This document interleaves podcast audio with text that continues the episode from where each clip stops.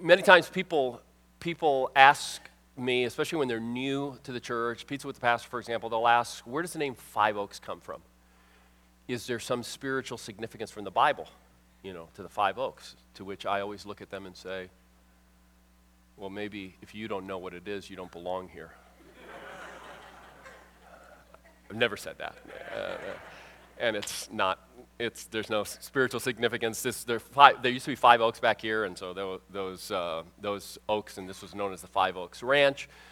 But I think it was in 1999, some straight line winds came through here and knocked down three of them. 100-mile-an-hour winds, sustained 100-mile-an-hour winds, and it just right through. It also the line went right through where we were meeting at the time, which was at Lake Middle School. Back then it was Lake Junior High.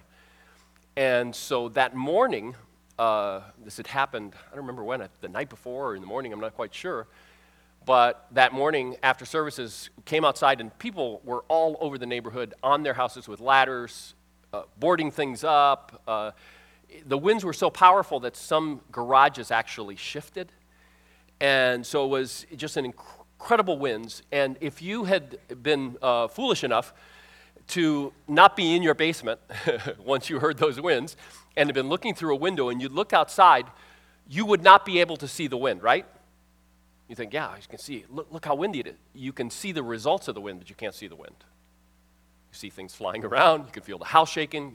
You're not out there, so you can't even feel the wind. You're inside, but you can feel the results of the wind. And the wind would be, in many ways, it would be completely invisible to you, but the wind's reality and its presence would be evident. So if you were watching a powerful storm through a window in a secure place, you would not literally see the wind, nor would you hear it, but you wouldn't doubt the wind. You wouldn't doubt the presence of the wind. So today we're continuing our series from Esther. And we're in week 3 of that series, and we're calling the series Finding Our Way Back to God. And over the last 2 weeks, we've noted a couple times, one of the things that Esther is famous for, the book is famous for, is the fact that in the entire book, it's the only book in the Bible, or in an entire book, 10 chapters, God is never mentioned. But it doesn't mean God is absent.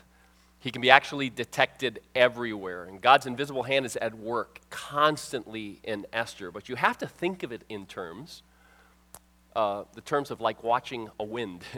You have to see its results while looking, in a sense, from a secure building, knowing what that wind is. Now, this is really important for us because there are many times in our life where we are going through circumstances and difficulties that leave us wondering, where is God? What is he doing? What is he not doing? Does he even care? Has he abandoned us? That sort of thing. And this is a theme that is prevalent in the Bible. So it's a theme that we return to again and again. And hopefully each time as we return to it from another passage, we get a little bit of a different perspective on how it is that God can be at work in situations like that, and how we can be confident, that we can go forward confident, knowing that God is present and God is alive and that he is at work in whatever difficult circumstances we're in.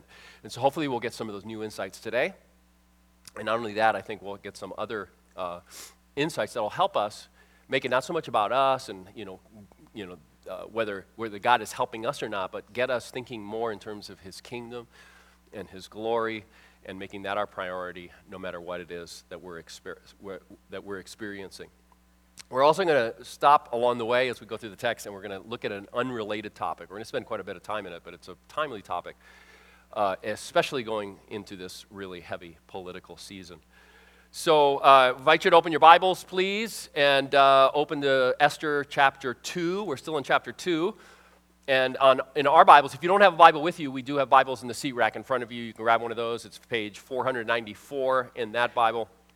And if you're brand new with us, hopefully you got the New Here brochure, and inside there is a sermon application guide where you can take notes if that helps you. And you can pick one of those up every week as you come in. All right, so we're going to pray. We're going to ask God to illuminate our minds and our hearts, and then we'll jump in to today's passage. Father, thank you so much for giving us your word. Thank you so much for your presence. Thank you for a book like Esther, where all the signs of you being there are there if we're willing to look, if we're willing to bring your story to bear on that situation and help us to think in the same terms with our own circumstances. Open our hearts and our minds to what it is that you want to teach us. We pray this in Jesus' name. Amen. All right, so Esther and Mordecai. I just got to give you a quick background just in case first week here. Maybe you're not familiar with the story. Maybe it's been a long time since you read the story. So Esther and Mordecai are two of the main Jewish characters. We're going to be reading about them in just a moment here. And they are Jews that are living in the Persian Empire in exile. And they are, to a great degree, as we noticed the last couple of weeks, they are assimilated into their culture. They're good Persians. And they've pretty much lost the religious distinctives of their faith. They're still Jewish, and they're still culturally Jewish, but they've lost a lot of their religious distinctives. And Esther has become the queen. Mordecai, her guardian, is a Persian official. So we are going to begin in verse 19 of chapter 2, and here we go. When the virgins were assembled a second time, Mordecai was sitting at the king's gate, but Esther had kept secret her family background and nationality, just as Mordecai had told her to do, for she continued to follow Mordecai's instructions as she had done when he was bringing her up.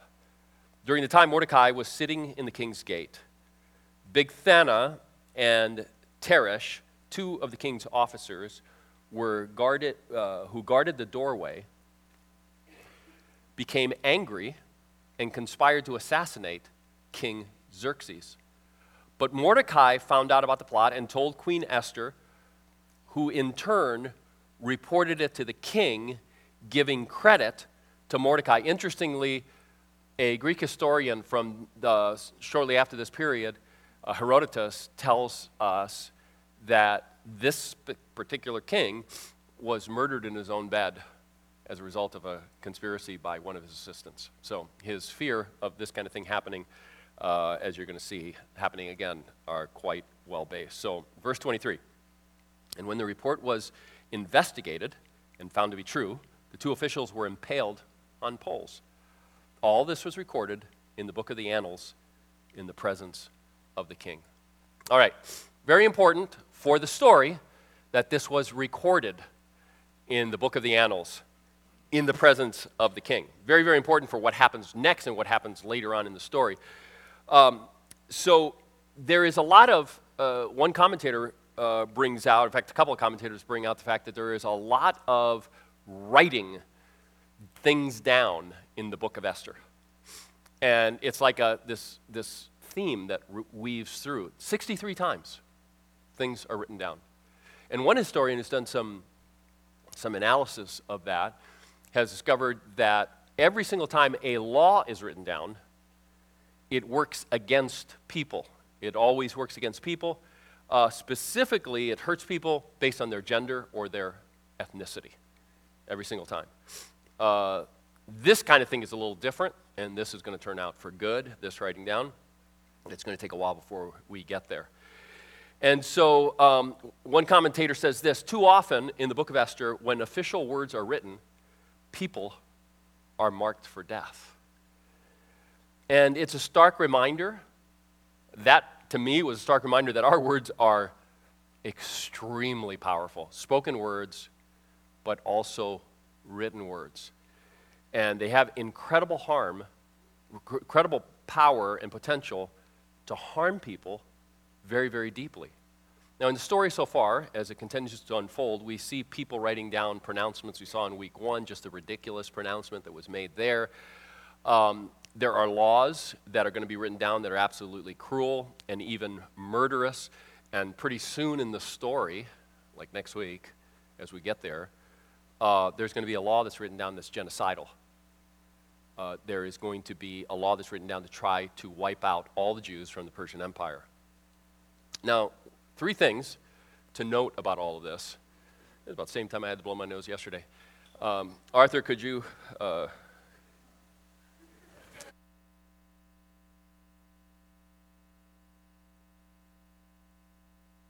All right.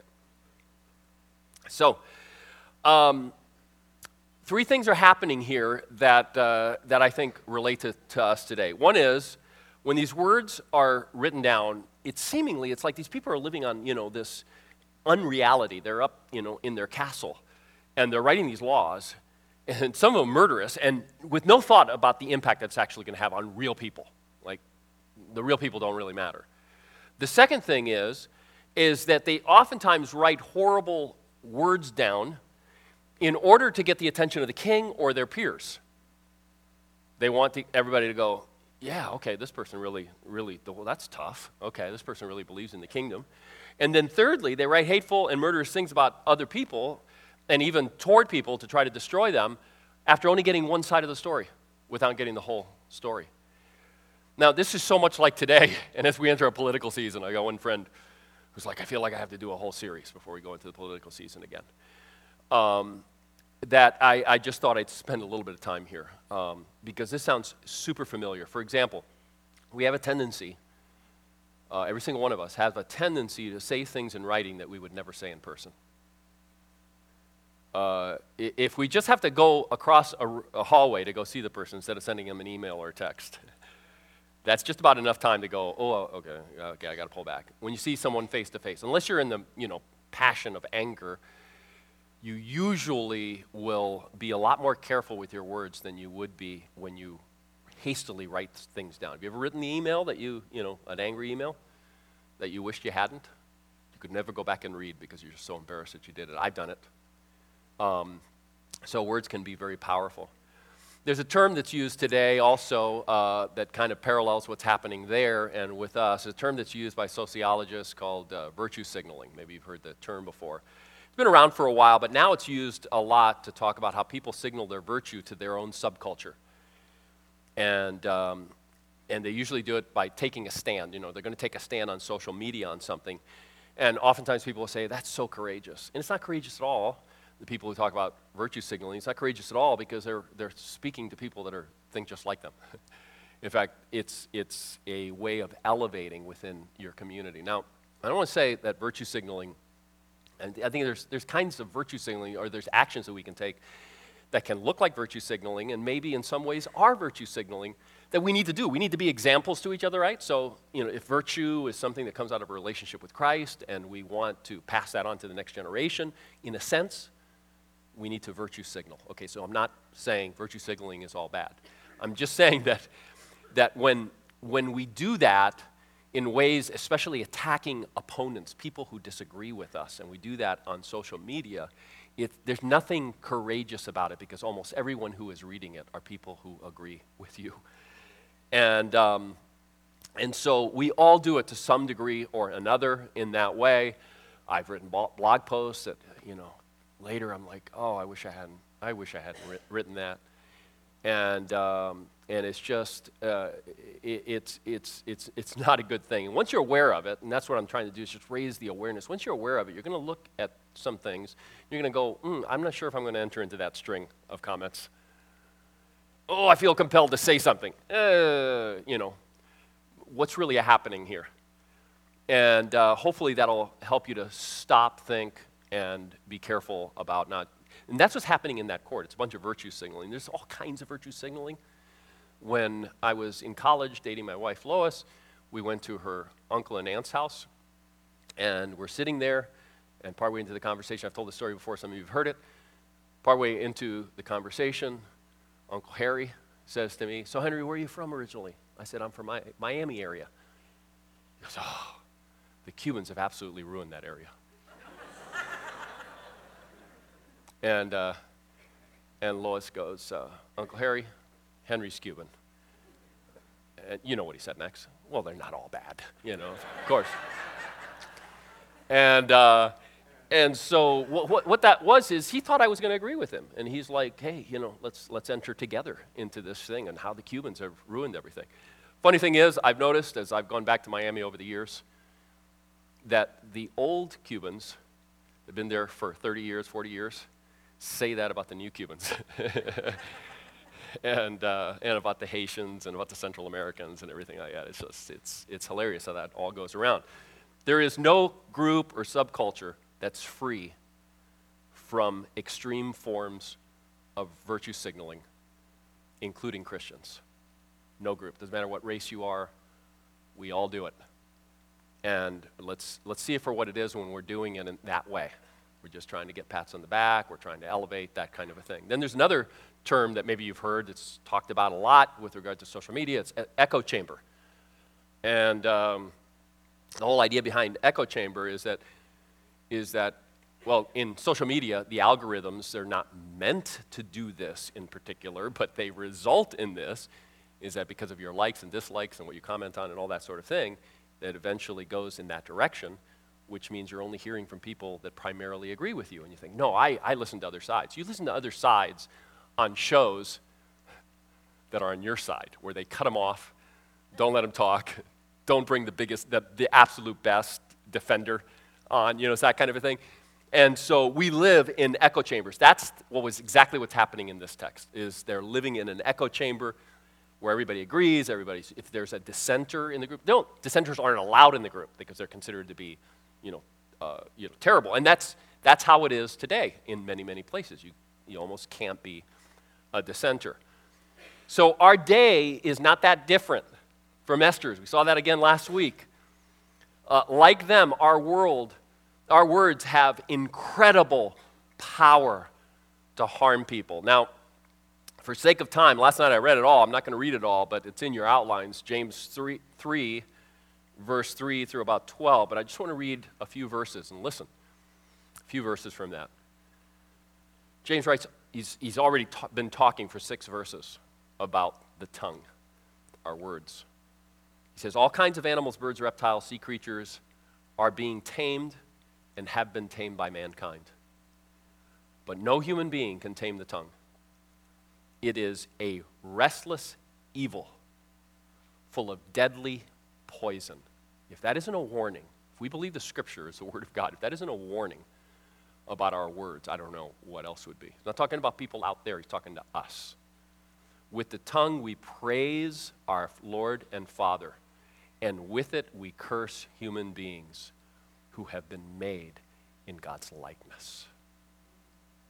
Hold that thought for a little while. Again, I'm not pointing fingers. I've done all of this. And the chances with me these days is more it's going to happen verbally than it's going to happen in writing. But we need to get to the point where we're inviting Jesus and the Holy Spirit into all of our communication, from the email to the blog posts to the social media posts to everything that we do. We need to be inviting Jesus and the Holy Spirit to guide us in that area of our life. Okay, back to the story. Look at verse 1. After these events, King Xerxes honored Haman, son of Hamadatha, the Agagite, elevating him and giving him a seat of honor higher than all the other nobles. The reason I hesitated like that is because that's exactly what the readers would have done. It was like, what? Mordecai just saved the king.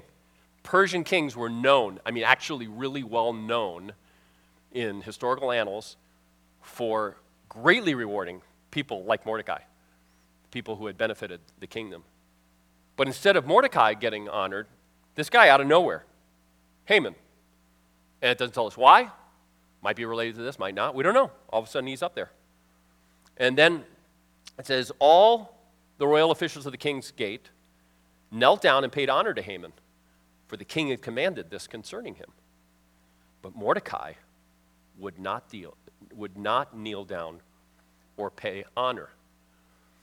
Now, you might think that Mordecai's just angry. Why is this guy getting elevated and I haven't gotten my prize? But the Jews reading this story, the original audience for this story, know what's happening. They know that he's not bowing because Haman is an Agagite and Mordecai is a Jew. Just completely lost to us, but they would know this. And before long, it's going to be made clearer. Verse 3, where it says, then the royal officials at the king's gate asked Mordecai, why do you disobey the king's command? Day after day, they spoke to him, but he refused to comply. Therefore, they told Haman about it, about it to see whether Mordecai's behavior would be tolerated, for he had told them he was a Jew. So what's happening here is Mordecai is all of a sudden getting some backbone about his faith. It may not be the most well-directed backbone, but it is some backbone about his faith. He's told somebody that he's Jewish for the first time. It's taken them days to get that out of them, by the way. It says day after day they kept saying why. And eventually he says, because I'm a Jew. Now, again, the original readers, that's all you need to say. You don't need to explain the whole background to it. Because a lot is contained in those words. And I don't have to go, I don't have time to go into detail, but let me just very quickly give you a summary. The Agagites and the Israelites and God of Israel were locked in conflict since the Exodus. The reason was because the Agagites, when the Israelites had left Egypt and they're wandering in the desert, the Agagites would come in and would attack Israel like terrorists. They were like terrorists. They would, instead of a frontal attack or even from the side, they would come from behind and they would get the weak, those who were at the end of the line as this, gigantic group of tens of thousands of people are moving through the wilderness. So they would be killing mothers and children, the elderly, and that's how it's described in Exodus. It was like, it says, it uses a phrase, they cut off your tail. You know how the Agagites cut off your tail. And so to add to it, and again, the reader would start putting the things together, to add to it, later in the story from Exodus, you have the first king of Israel, King Saul. And King Saul is sent by God to go and destroy the Agagites because God had put a curse on them for what they had done, and they've continued in their ways. And so he goes to do battle with them, and he captures the king. And he's supposed to execute the king, but he doesn't. He holds on to the king because he wants to get a king's ransom. And that is the last straw for God. God has been very, very upset with Saul's reign and with his lack of coming to him and with his lack of doing things in his way, and that is like the last straw. And that's basically when God says, I'm done. I'm done with Saul. So as you can see, oh, and one more thing. Earlier on, we were introduced to Mordecai. Who is Mordecai related to? Saul, a Benjamite. He's in the lineage of Saul. So all of this stuff is coming together for the reader. As you can see, there's a lot that's going on here for the reader, informed by the rest of the story of God. So pick up in verse 5, where it says, when Haman saw that Mordecai would not kneel down or pay him honor, he was enraged. And next week we see what he did in his rage. It leads him to seek to not only wipe out Mordecai, but to wipe out everyone that is of his lineage, all the Jews. And so they actually get a law written as these people get together in their little echo chamber, doing all their virtue signaling, not thinking about real people and what that looks like. They write a law to wipe out all the Jews. How do we see the invisible hand of God at work in our circumstances, especially when it's difficult to see God? The first one is we have to enter into the larger story of God. That's what we have to do. We have to enter the larger story that God is weaving. And by entering the story, what I mean is we need to remember we're part of a different story. The world is giving us all kinds of stories. Our society gives us all kinds of stories. This is what life is about. This is what the goal is. This is what the end looks like. This is what your life is about. This is what your priorities are. But the Bible comes with a different story. And so we have to enter into that story if we're going to see God in our circumstances. The author of Esther drops all kinds of clues and glimpses of God's hand at work all over the book, but it's there to be seen only by those who know the story of God. This became clear to me like never before. I've studied Esther many, many times, and like never before this week. Remember, it's a book written by a Jew for Jewish people. Very obvious. When you think, after I explain it to you, you're going to go, oh yeah, duh. He has high expectations of his readers, as most Jewish writings did, has high expectations of his readers. Esther is a story within a much larger story, God's story. And the author expects his readers to know the story. He does. He expects them to know the story. And so if they know the story as they should, he's going to be throwing in throughout this entire book keywords and phrases and ways of telling the story that have multiple parallels with other stories, Daniel's story, Joseph's story, and other stories throughout the Bible. All the key words are there. Just as an example, we noted last week, I think it was last week, yeah, Esther wins the favor of the guy in charge of all the young virgins who have been gathered for the king. And then Esther goes into the king. She wins the favor. She's spoken of as someone who is a person who wins people's favor. Now, in the Joseph story, Joseph keeps winning the favor of different people. Same language. In the Daniel story, Daniel wins the favor of the guy that's in charge of him. Just like with Esther, wins the favor of that person, and then wins the favor of King Nebuchadnezzar, and wins the favor. And you see that constantly. And in the Joseph story, in the Daniel story, it's made explicit, very explicitly, that God is behind their ability to win favor. I mean, you realize with Joseph, for example, he can interpret dreams, right? That's part of how he wins favor. He can't do that on his own. He even says, I don't do this. The God who I worship is the one who interprets dreams. So don't ask me. I'm just going to tell you what he, shows me. And Daniel, the same kind of thing. It's miraculous. It's God is at work, and the author tells us God is at work. Same exact language. In fact, favor, the word for favor, is one of the most important theological terms in the entire Old Testament. You understand? The writer expects the reader to get what's come, to make the connections to what's come before. Among Christians today, as well as many of the Jews like Mordecai and Esther in Esther's day, there's not much talk today and then about God's providence. That no matter how bad your circumstances are, the circumstances of the world, that God's hand is at work behind the scenes. There is an aversion to that type of idea. I mean, there's whole people that are just crashing in their faith by trying to remove God from anything that would seem to be, to reflect badly on him from a worldly perspective. And so, so we don't like to talk about providence.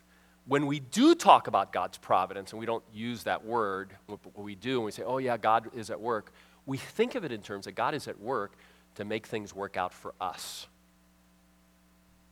That's not a biblical concept.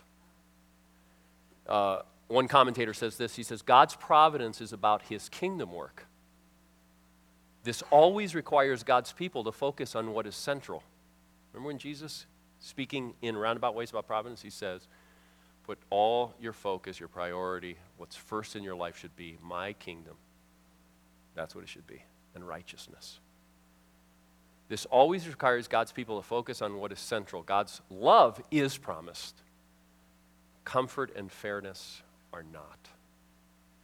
That's contrary to what unfortunately, a lot of people are out there writing books about and that sort of thing, but it's not biblical. It's based on other people's ideas. I mean, it's crazy how it is. Esther is like a story that's written for us today. We live in a culture that is distancing itself more and more from any talk about an overall story. We talked about this last week. It's difficult. It's not impossible. A lot of people actually are drawn to it. But in the overall culture, as it comes across in the media, as it comes across in the university, as it comes across in certain places, the idea that there is an overarching story that God is about, it starts with creation and new creation, is considered to be, don't even talk about that. That sounds very exclusive. But this book, and for them living in that world, because they couldn't come in and say, oh, there is only one God, and he is up to something, and this is what he's doing. They couldn't do that in the Persian Empire. You were okay having your God as long as you didn't claim that your God was the only God. But this book was for them, as it is for us, kind of a wink, wink. God is invisibly at work, even though few want to say it and few want to acknowledge it. It's there.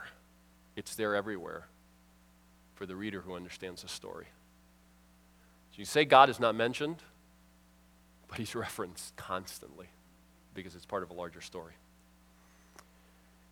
We have to do that in our own lives. We have to put ourselves in that larger story. There are just so many ways that God seems hidden in our lives, absent in our lives. But the reality is he is at work. We have to remember what he's told us in this story. Number two, we have to reject victimhood. I wish I could spend more time in this. I can't. Mike Cosper, which I've referenced several times in his book on Esther, goes into great detail. I'm going to try to just summarize it quickly for you. But I think it's a point that's necessary for us to get if we're really going to be able to see the invisible God at work in our lives. So Mike Cosper makes the point that in our culture, the claim to be a victim is often, not always, but is often wielded like a sword and often becomes just another way of grasping for power. It's a pretty strong argument he makes. And he's well aware that there are real victims in our world. But he just wants to raise an awareness that every time we play the victim card, what we're doing is, in our lives, and we all do it. Every single one of us do it. Every time we play the victim card, what happens is that we oftentimes use it as a weapon to try to get power over the people around us. And then he warns us as believers, don't play the victim card in a culture that is increasingly getting secularized. There's another one of those raising the awareness, because you're going to, especially over time, and if you're aware and if you're reading, it's very easy to read stuff that just seems to be going against Christianity in our culture, and we're victims. It's, don't play that. He tells a story. It's a wonderful story about his church, Sojourn Church, and something that happened to them. Sojourn Church is a church in Louisville, Kentucky. I've been there many times. Pastor Henry Michael, our youth pastor, attended there for many years and then served as their youth pastor before he came here for many years. And it's a church we've learned a lot from. But Cosper explains how in Sojourn, early on, they had bought an old elementary school. I'd been in there, crazy building, low ceilings where they would meet for worship, and it was just wild. But thousands of people showed up, and they were young, and they were vibrant, and they wanted to make an impact on the world. And so one of their dreams for their space, they called it the 930, that was the number on the building, the 930 building, one of the dreams was to turn it into something that would serve the community, and they decided to turn it into an art space. And they opened an art center. And so they opened it up. They had 2 galleries, 2 music venues, studio space for artists there. And they opened it up to all artists in the community, not just Christian artists, all artists in the community. And everything was going really well for a couple of years. Concerts, art exhibits. They were serving the community, which is what they wanted to do. And then a newspaper, a local newspaper, ran a front page story about them. And this was the title and about all you need to hear. Smells like the Holy Spirit. They're young, involved, and socially aware, and think being gay is a sin. The story tried to make them look like bigots with a hidden agenda. And all they wanted to do was serve their community and love their community. And they were being thrown under the bus for holding biblically orthodox views on sexuality. So he writes this in his book. He says, even now, about 10 years later, I feel a tremendous amount of emotion about this experience. I look back at the 930 as a gift our church was giving to the community around us, no strings attached, and its demise breaks my heart. So many untrue things were said about us. The neighborhood lost a source of art and culture, and trust me, that neighborhood needed that. All because we held orthodox beliefs about sexuality. He's asked, been asked many times, would you do it again knowing what you know now? He says, absolutely, because of the impact that it had. I would do it again. He said, but again, he makes the call. He says, we need to be taking risks for Jesus. We need to be going and impacting our community. We're supposed to love our city. And many times there are going to be consequences for our beliefs. But don't ever play the victim card, because you will lose. You will lose the influence you can have. When you play the victim card, it's a play for power often. It's a play for power. Don't go for the power. And I wholeheartedly agree with him. You clearly see that a big part of God's providence in the book of Daniel and the story in Joseph is seeing how God places his man, or in this case his woman, in strategic places for his kingdom purposes. They often suffer. But if they claim victimhood, they would have lost their influence. And it's the same with us. What happens a lot of times is not just that we lose face with those who we're trying to reach and love, who may hate us, but we also start playing games in our minds where we start justifying pulling back and keeping to ourselves and not doing what God has called us to do in the community. Number three, how are we going to see the providential the hand of God, the invisible hand of God? It's to trust God in his providential care. And I've talked about this many, many times. Only have one thing to say here, and I say it frequently. God's providence is not comforting. God's providence is not comforting at all. God's providence is discouraging, devastating, for people who don't care about his kingdom purposes. But if we're a part of what Jesus is about, if we love him and we see just how much he loves us, it's a whole different story. When we're all in for his purposes, God's providence, we recognize that God's providence is all in for us. It may not work out well in our current situation, but all will work together for good to those who are called according to his purposes. We'll leave it there for now. Let's pray.